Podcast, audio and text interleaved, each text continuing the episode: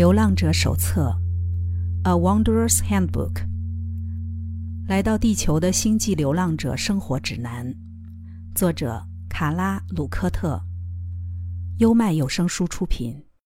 关系，人类是社交动物，不管来自哪个星球，第三密度本身及其所有的经验都相对更加社会化，更凭借各种关系驱动。尤其是对于服务他人的追寻者来说，原始文化便已清楚显示出我们的群居特质。在当时社会里，几乎不存在独自生活、远离交际的观念。纵使进入了高度发展的时代，独立生活成为常态，但我们仍仰赖复杂的生产和运送系统，提供各式各样的物品及服务。好让我们假装自己不需要别人。某个程度上来说，拓荒时期比较容易清楚看见人际关系的价值。当时光是为了生存，每一天都得投入很多心思。如果一个母亲想给家人新的衬衫，她要开始纺纱，接着把纱线织成布料，裁切衣服样式。再用更多纱线把各个部分缝起来。如果他想让家人洗澡，必须保留一些灰烬来制作肥皂，同时还要捡柴、挑水、烧水。桌上要有饭菜。父亲必须去外头捕捉猎物，或就地栽种蔬菜和香草，才能将食物柜填满。孩子则只要能做多少就负责多少。即使是正在学步的小孩，也能搬点东西。等到他们长大一些，就得帮忙除草、煮饭、看顾更小的弟妹。父母教导孩子如何维持生活的每个面相，这一连串过程的价值与意义，家庭里的所有成员都能体会。如今，我们需要什么就用买的。我们辛苦工作赚钱，多半是在别人的公司上班。有些人自己经营生意，财务上各有成就；也有些不受金钱桎梏的人，知足常乐。在家里，妻子可能没时间下厨、缝衣、打扫；先生已经不是传统男人，忙得连除草都做不了，更别说农耕或照料一个家所需的劳力活。教导孩子生存技巧的动机或动力因此消失。从小学到大学或职业学校，父母鼓励孩子一路升学，因为这样才有前途。我们得到的指引就是必须成功，且最有用的方法就是好好读书、努力工作。这样的生活结构使我们忽略了自身对于关系的基本需要，且因此吃尽苦头。如同凯洛琳·梅斯在他那本有趣的作品。慧眼是心灵中说道：“生命存在的基底正是部落性、群居性。当我们觉得自己属于一个部落，属于一个由朋友和家人组成的小小世界，属于某个乡镇、国家及民族，我们就能拥有最根本的安全感。此外，透过与身旁的同伴或更广大的群体互动，我们得到可观的催化剂。”供应学习与服务的机会。生而为人，关系是水和空气。第三密度的学习和教导及其教导和学习的内涵，就是有其他自我的存在。你必须选择与其产生连接的方式，认知到极化的选择，再从二者择出一个。第三密度肉身载具。被设计成只有在你们所谓的家庭中才能诞生，独自一人无法繁衍并创造新的生命。没有一起合作的其他自我，你的自我也无法满足所有需求。你们所谓的人类，本质上就不能缺少和其他自我的人际关系。我们以生物男性或女性的形式进入肉身。一部分原因也是为了进入某些重要的关系，在投生前和对方共同设定。概率而言，那些希望借由离家外出、辛苦劳动来学会无私服务的个体，倾向选择成为男性；而想要经营关系、透过家庭来习得爱与服务的个体，则较有可能投胎成女性。不过，再贴近目标导向一点，这些安排都和你们所谓的业力有关。撇开男女性别本身隐含的意思。投生的形式是为了设定适当的关系，从中执行此生的工作。以及，如果和你有业力链接的某个人需要成为男性，那么你可能会因此决定担任女性，才能按部就班，顺利在这辈子产生你所希望的伴侣关系。其中，作为女性的你，或许还有必须面对许多看起来偏向阳性的责任。生计等课题。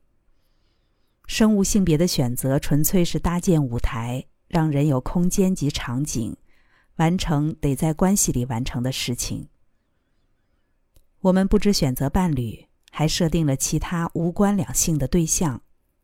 你是一个肉身的、心理的、情感的、灵性的存有，在这个场域中，每一面的你都召唤着你要和他人共处。男性和女性的身体会相互吸引，繁衍族群，确实是许许多多关系的源头。但同时也有其他一样重要的关系，像是老师、同僚、朋友。如果我们很幸运，并且尊重自己所拥有的关系，他们将会随着我们的改变一起前进。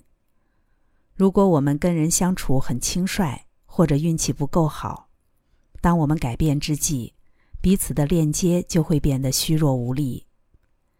我认识好几个人都因为某些改变，导致婚姻破裂或友谊画下句点。实际上，这些关系可能早有问题，改变只是加速结局发生。我也觉察到这类改变在我和他人的关系里，反而产生了正面效应。我们如何回应这些改变？关键在于我们采取的态度。关系开始走位时，最难解的心境就是恐惧。你问到个体处理关系的时候害怕什么？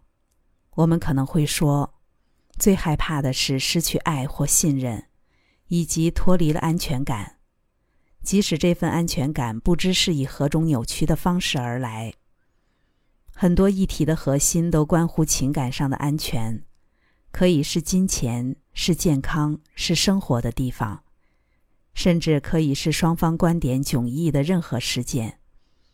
只是无论难题看起来是什么，里头都有一个更深入的、唯一的议题，而且可能是存在性的问题，未必和外在行为有关。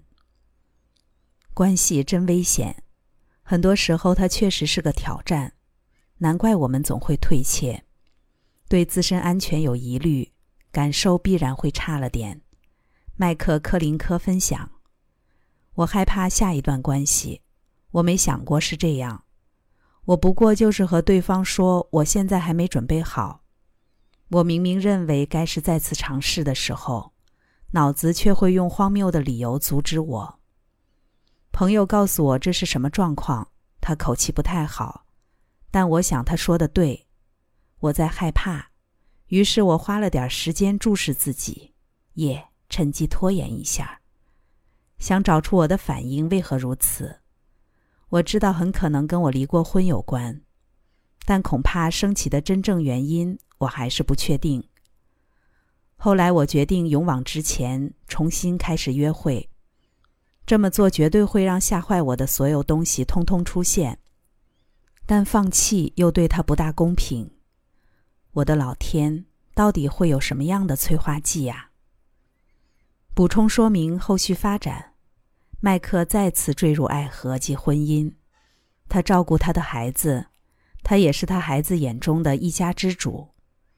在这段关系里，麦克果真不断发现催化剂，但我要很开心的说，他们依旧沉浸在爱之中。太太也写了信给我。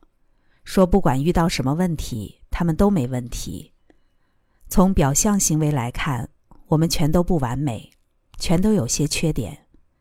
关系往往就是用来让缺点逐渐浮上台面。如一位流浪者所说：“我知道我在很多方面是聪明、敏锐、有才华的，但我似乎有个可怕的缺点，大多数人都没发现，不然就是只瞥过一眼。我喜怒无常，是好是坏。”家人首当其冲，但仍接纳这样的我。我常把这种情绪的不平衡与我的创作欲和艺术家特质相连。这也许是真的，但有时候听起来像是个省事的借口。我非常清楚，我正在接受测验，从出生到现在，它如影随形，而且还没有离开的迹象。目前，我和伴侣的关系是主要的催化剂来源。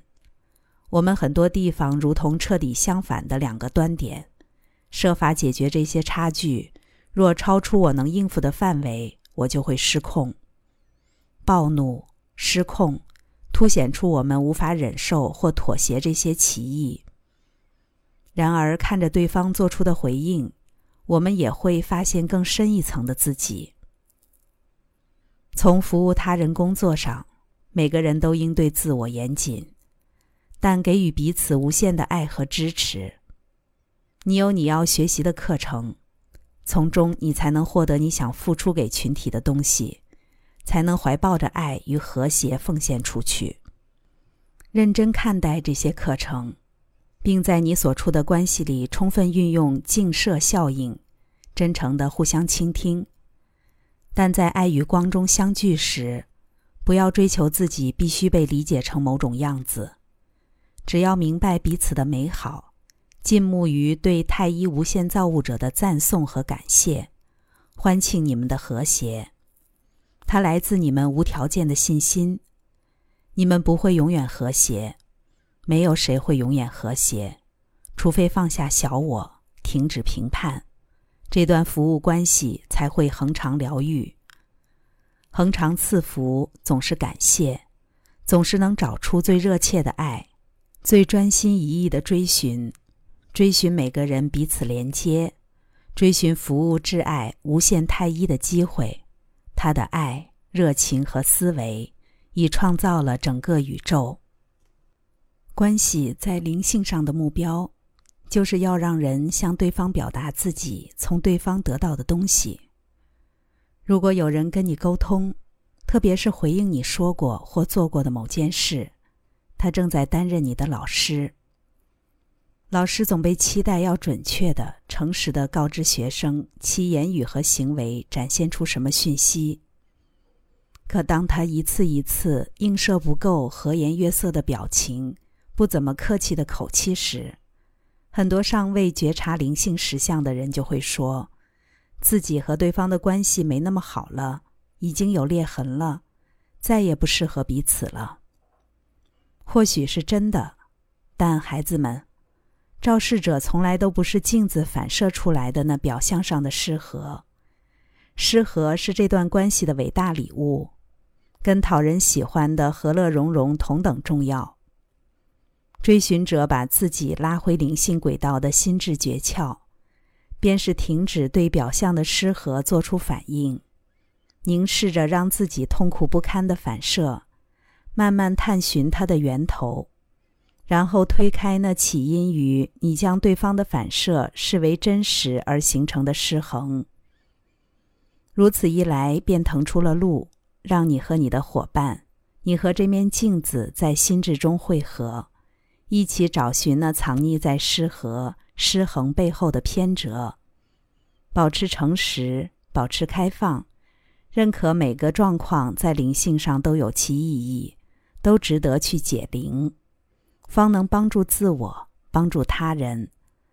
所有争论的背后都隐含一项美好的挑战，就像在工作场合也总有各式各样、五花八门的难题。如果你已经有意识的投入追寻、觉知、警醒，或许意见分歧时，你就能比其他人更热切于采矿，仿佛能挖到真正的黄金一样。因为所有情境考验和难题，确实都充满了恩典。相信任何困难皆有原因，也许神秘，但必是个对你有好处的原因。带着这般信心，恩典俯拾可及。优雅的一三一，谈及自己和男朋友的姐姐关系不太平和，正好作为镜射过程的例子。有时我看着某些情况，想起了他，想起我会如何看待他处理这些情况的方法，然后我停顿下来，明白我自己也是一样。我所认为的他，都是我的反射印象。它是一个很有用的工具。在我们能看懂它的前提下，我承认我不是每次都有办法。我猜会造成影响的是，我把事情看成我的投射，还是当做我对他的真实感受，愿意在信任及相互沟通的基础上互动，帮助彼此学习，同时平衡自己。这样良好的关系对身处其中的人来说，和黄金一样贵重。个体的想法或行为可能会有些明显不协调的地方。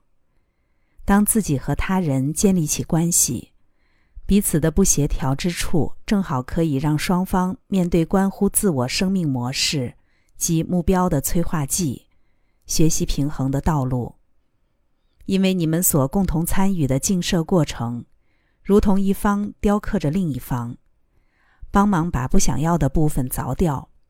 更清晰地形塑出生命模式中理想的模样，但我们必须加上一点：这样的关系映射的过程，最重要的仍是接纳。不用改变自己配合对方，也不需要对方顺从自己。一旦达到这样的信任层次，地基就已打稳，关系便能据此向上建筑。之中势必会出现催化剂引发的各种困难，请务必互相提醒。这段关系的基础是接纳，无条件的接纳，通往无限的内在通道。看守者即是耐心，呈现关系或事件之中的俗世考验，都是为了把朝圣者放到适合的位置。经验需要的经验，跨越人格里尚未平衡的深层偏见。对这个让你难过、生气、挫败的世界没耐心，便是对你自己没耐心。也是这种时刻，你会认为自己如果一点价值都没有，就完蛋了，因为情况看起来像是你必须努力想办法变得更好才行。每个自我都是完美的，追寻者终将认知到这一点。一旦接受了自我的完美和显然的不完美，貌似的悖论不再存在矛盾，你仍必须继续追寻，但不再和自我战争。当关系变得棘手，要如实接纳自我和其他自我都好难，但任何关系只要走得够久，不免会碰到麻烦。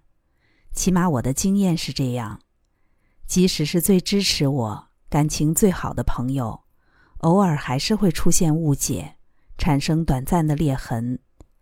唯有彼此审慎的、有爱的共同面对之后，两边的恐惧方能平息，裂痕也得以消弭。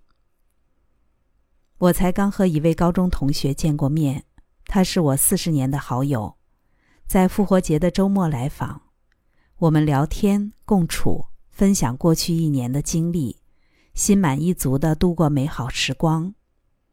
大约十年前，我们两人都正值一段艰辛的日子。我觉得他抛下了我，表达自己心情的方式也很冲动。他对我的愤怒感到恐惧，就这样挣扎纠结了数个年头。如今我很开心，我们成功恢复两人之间的信赖。比以往任何时期还来得亲近。我们知道彼此是不完美的存有，我们接纳彼此的缺点和一切。只要我们身处关系之中，只要我们真实以对，我们就不可能是完美的。我们是彼此挑选的人，一起碰到麻烦，一起面对，一起蜕变。你是非常古老的灵魂，你已经替自己选择了各种关系和情境。你认为这般安排能带给你最多的学习机会？困难、麻烦、挫折，表象上的负面反应所造成的摩擦，绊住你的心神，让你的意识偏离平衡。在接收并处理正向与负向的催化剂，练习回到轨道，用你自己的步伐迎向进化。第三密度的肉身进化已达尽头。接下来的路都是灵性的道途，接下来的路都是灵性或精神、心理、非物质层面的道途。这句话值得再强调一次。投入进化道途的主要配备即是关系，与自己、与其他自我、与神性的关系。有些人非常向往关系，可以一起冥想、不带评判的同伴非常重要。但愿我能找到灵魂伴侣，对我做的事情有信心，跟我一同经历灵性之旅。我知道我正在合于我生命、有助于我成长的状态中，但有时候我真想有个目标一致的搭档。我想要一个理解我在做什么的伙伴，可能也是个流浪者。如果他出现了，请给他我的电邮地址。最困难的就是尝试寻找真正愿意互相帮助的灵魂同伴。为什么没有一个特定的网站，让星星小孩和流浪者能够找到对方？现在真有这个网站了，渴望同伴的声音鼓舞了许多人，但也有许多流浪者燃烧殆尽，想要独处，才不会再次受伤。独处是我感觉最好、最享受这趟旅程的时候。我没办法处理同伴关系或群体互动，不是没有能力，只是我不想要。我没有任何好朋友，从来没有，也不特别想要孩子。我是女生。这些日子以来，我选择自己一个人，没有恋爱，也没有伙伴，因为我晓得我想要什么，需要什么。我宁愿单身，不为了跟人在一起而在一起。我已经有过两段维持四年的感情，二十九岁的我真的是第一次单飞。现在我只知道我终将找到同伴，但必须是个我可以和他连结、交谈以及明白这所有东西的人。每当想象某个人和我有类似的感受与觉知，脸上就情不自禁堆满笑意。我无法维持任何关系，这并不意外。因为我遇到的人想法似乎都跟我差了好几个十万八千里。最后，我把他们摆进某种信念层次中，人们到不了那里，但对我却很容易，包含练习终生禁欲。我很难认同自己的男性角色，我的内在没有办法以“我需要一个女人”为出发点去寻求性。我一直找不到定义去描述能精准驱动我性欲的东西，但它好像与非语言沟通或某种自我觉知有关，像是你是否感觉得到生命可以多么壮丽、多么宽阔，或者可以共同进行能量平衡的交互作用。面对那些和我有过关系的女性，我一直无法清楚表达这些东西，缺乏互相理解。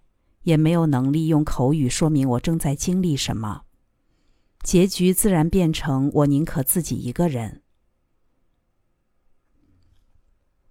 就伴侣关系来说，绝大多数流浪者都是单身，包括我自己，而且似乎也找不到合适的人。看起来像是可以和其他流浪者进入关系，但也没抱很大希望能够长久下去。关系让人共依共存，学习成长。然而，流浪者真的无法适应社会。既然融入不了，可以约会的其他同类就很有限。在这件事情上，有任何评论吗？刚才带来的是《流浪者手册》第九章“关系”上集，优麦有声书出品。